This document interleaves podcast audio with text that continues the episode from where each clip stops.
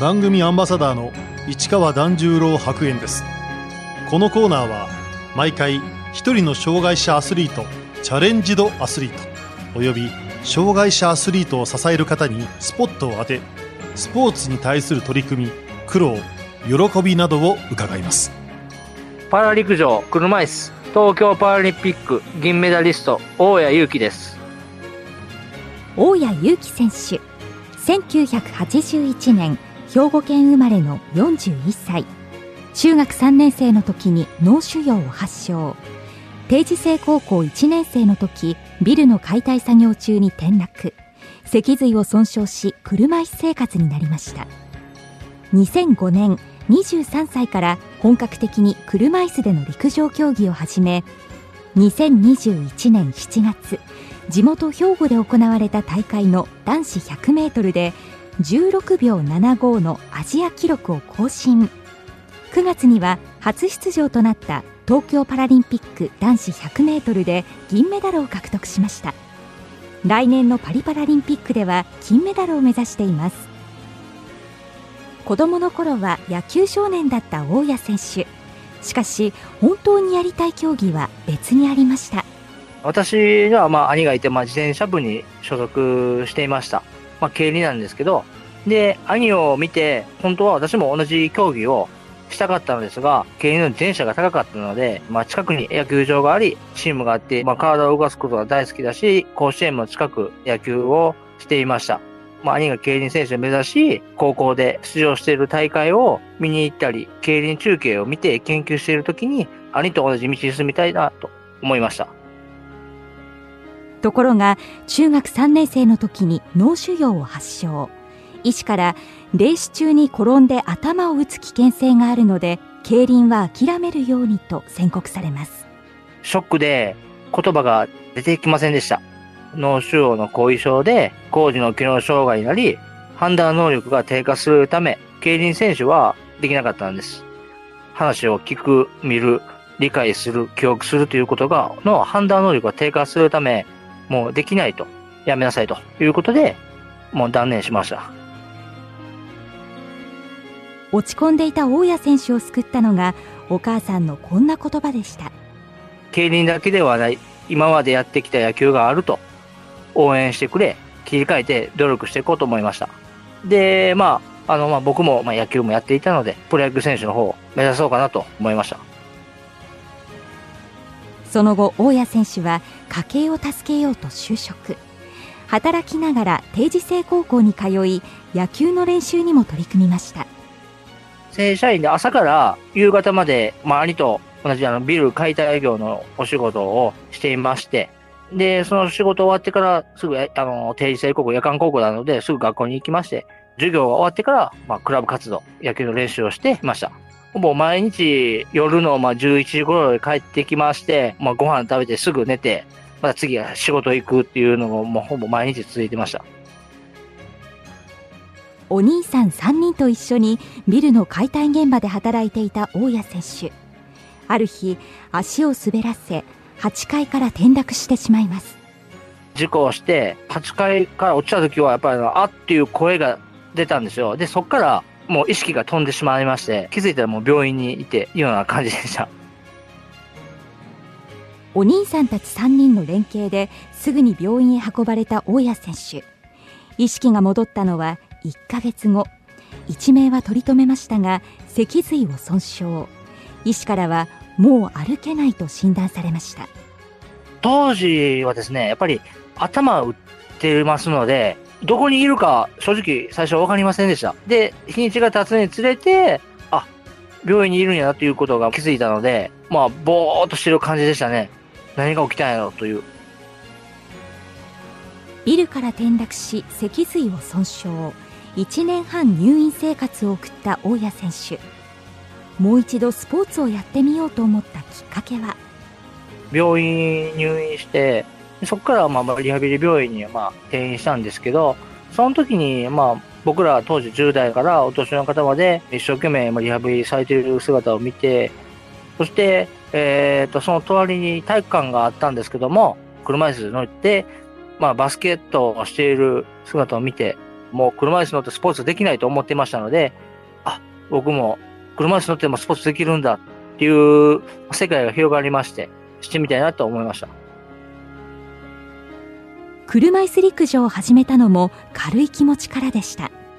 知人に、えっ、ー、と、まあ、2005年の全国障害者スポーツ大会の岡山大会に出るために、兵庫県の予選大会があるんですけども、そこに知人に、あのー、一緒に参加しないかっていう誘われたのがきっかけです。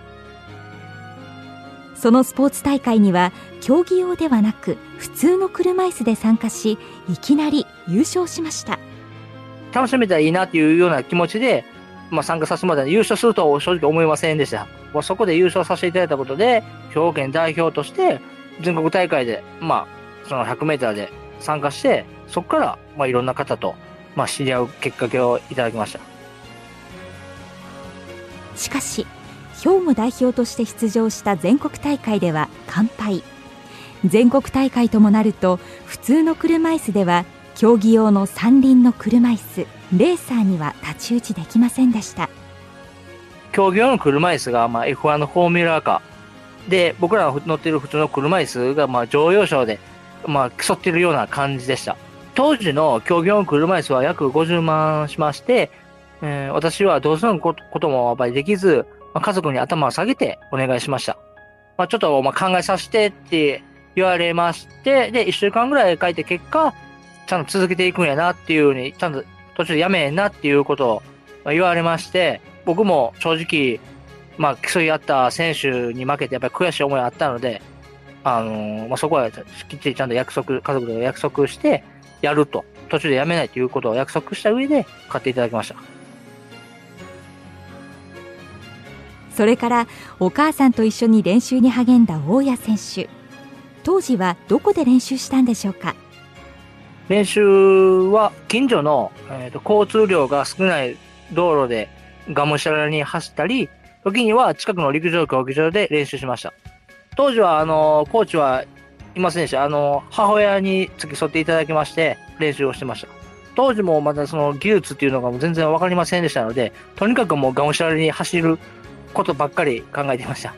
練習場までは、近所で走るときは、まあ、途中、母親に競技用の車椅子を運んで、えっ、ー、と、歩きで、えっ、ー、と、運んでもらい、で、僕も車椅子でその移動して、行ったり、えっ、ー、と、練習したり、あと、陸上競技場であれば、介護タクシーに乗って、練習場に向かっていました。母親と二人三脚でトレーニングを積み、2012年に行われるロンドンパラリンピック出場を目指していた大谷選手。しかし競技生活を支えてくれたお母さんが突然体調を崩します。医師の診断は肺がんでした。まあ、肺がんって分かった時はもう言葉が出なくてもう放心状態でした。母親も正直もう言葉出てきませんでしたもう涙だけこぼれてました。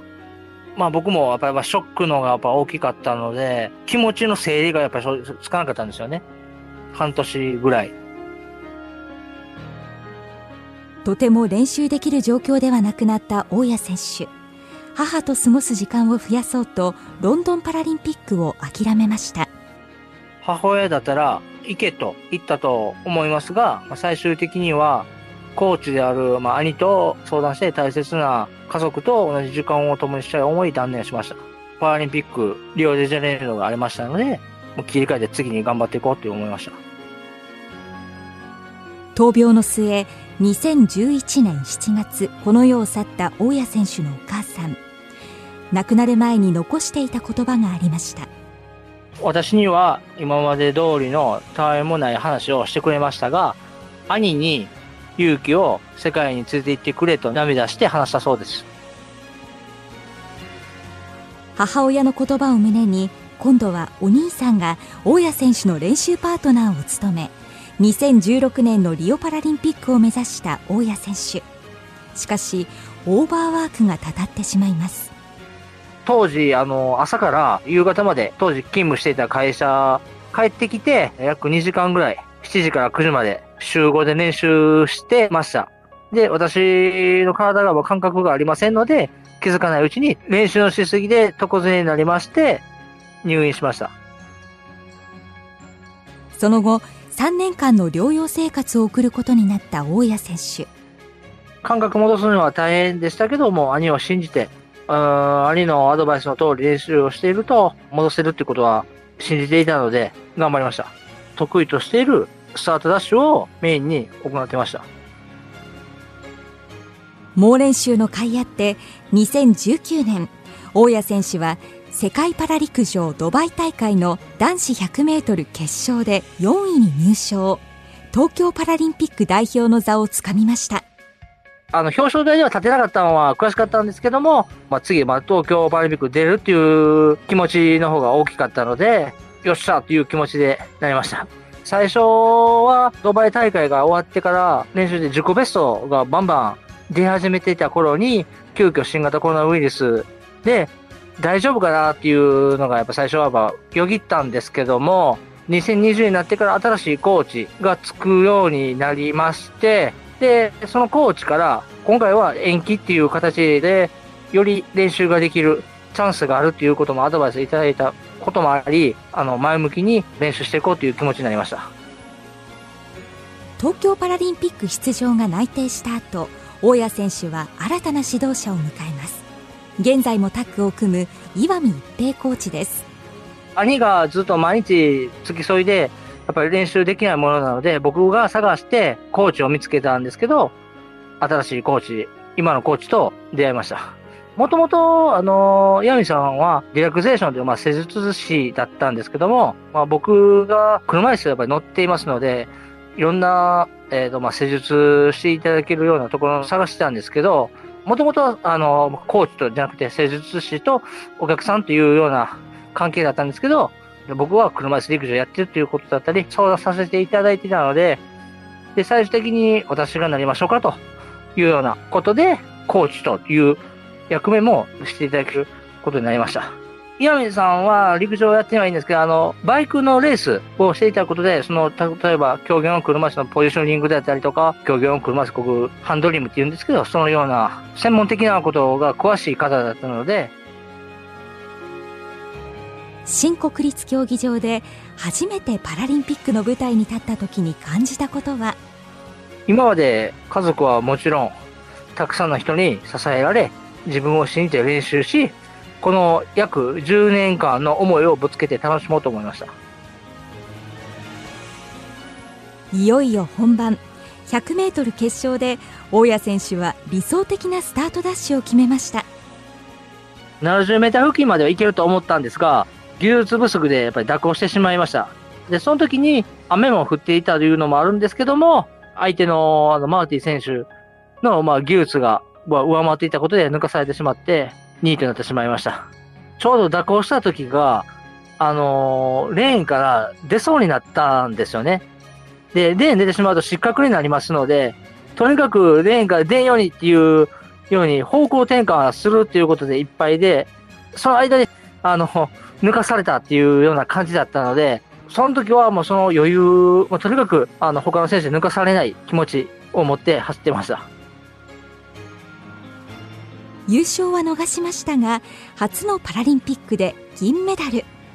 ゴールした瞬間の感想は？悔しかったです。走ってる間でも外のなんていうんですかね、その観客席とか、他の国のチームとかの、まあ、リアクションであったり、なんかそういうので、あ、俺1位じゃないんやなっていうところが気づいて、最後ゴールして、えっ、ー、と、電光掲示板を見まして、最終的に僕は2位やったっていうのが気づいて、で、そこから悔しい気持ちになりました。表彰台で銀メダルを手にした時の心境は？最初の頃は悔しかったんですが、後からやっぱちょっといろんな気持ち、まあ、切り替えることができまして、銀メダルということですけど、まあ、メダルの色はやっぱ違いますが、母親のことを考えてやっぱりメダル取ったでと心の中で報告をしました。大谷選手には競技人生を支えてくれる大好きな曲があります。桑田佳祐さんのスマイル晴れ渡る空のようにです。もともとあの桑田さんの曲全体好きでしたので僕の練習するときとかの、まあ、モチベーションを高める曲っていうのに、はい、させてもらってます。東京パラリンピックで銀メダル競技を支えてくれたお兄さんには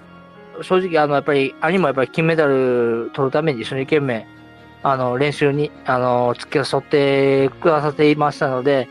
正直はもう取れなくて最初にごめんと、やっぱ謝りました。もう俺、まあ僕がやっぱり弱いから、やっぱり金取れなかったっていうことで、やっぱり謝りました。まあ、よう頑張ったと。でも、これで終わりちゃうから、次もあるんやから次頑張ろうと言ってくださいました。いよいよ来年に迫ったパリパラリンピックに向け今どんなトレーニングに取り組んでいるんでしょうか？基本的に練習内容などはコーチが私を見て判断しメニューを組んでくれています。主に陸上トラックで練習やロード練習ウェイトトレーニングなどです。今も陸上競技場で走ることが多いですパリでの目標は？16秒41が、まあ、現在世界記録がマーティ選手出しますので、さらにその世界記録を目指していきたいなと思ってます。まあ僕としては、まずは16秒3っていう記録を出したいなって思っています。えっと、マーティン選手は中盤から後半が強い選手ですので、あの、僕はもう僕の得意なところ、スタートダッシュで突き放して、で、そのまま先行逃げ切りっていうスタイルを貫いて、もっと強化していきたいなと思っています。そうなると、マーティン選手に勝てると信じています。大谷選手にアスリートとして今後の夢を伺いました。私はまだまだまあ未熟ですが、次世代を担う後輩にアドバイスできるよう、さらに活躍していけたらと考えています。同県の、まあ、障害のクラスが違いますが、一緒に練習する時があれば、一緒になんかアドバイスしたりとかもさせていただいてます。よく言われるのは、やっぱりスタート、ダッシュ、どうしたら速くなりますかっていうことをよく聞かれます。今月29日30日に行われる日本パラ陸上競技選手権に出場予定している大谷選手パラ陸上の魅力を伺いました障害者のクラスにはクラス分けがあります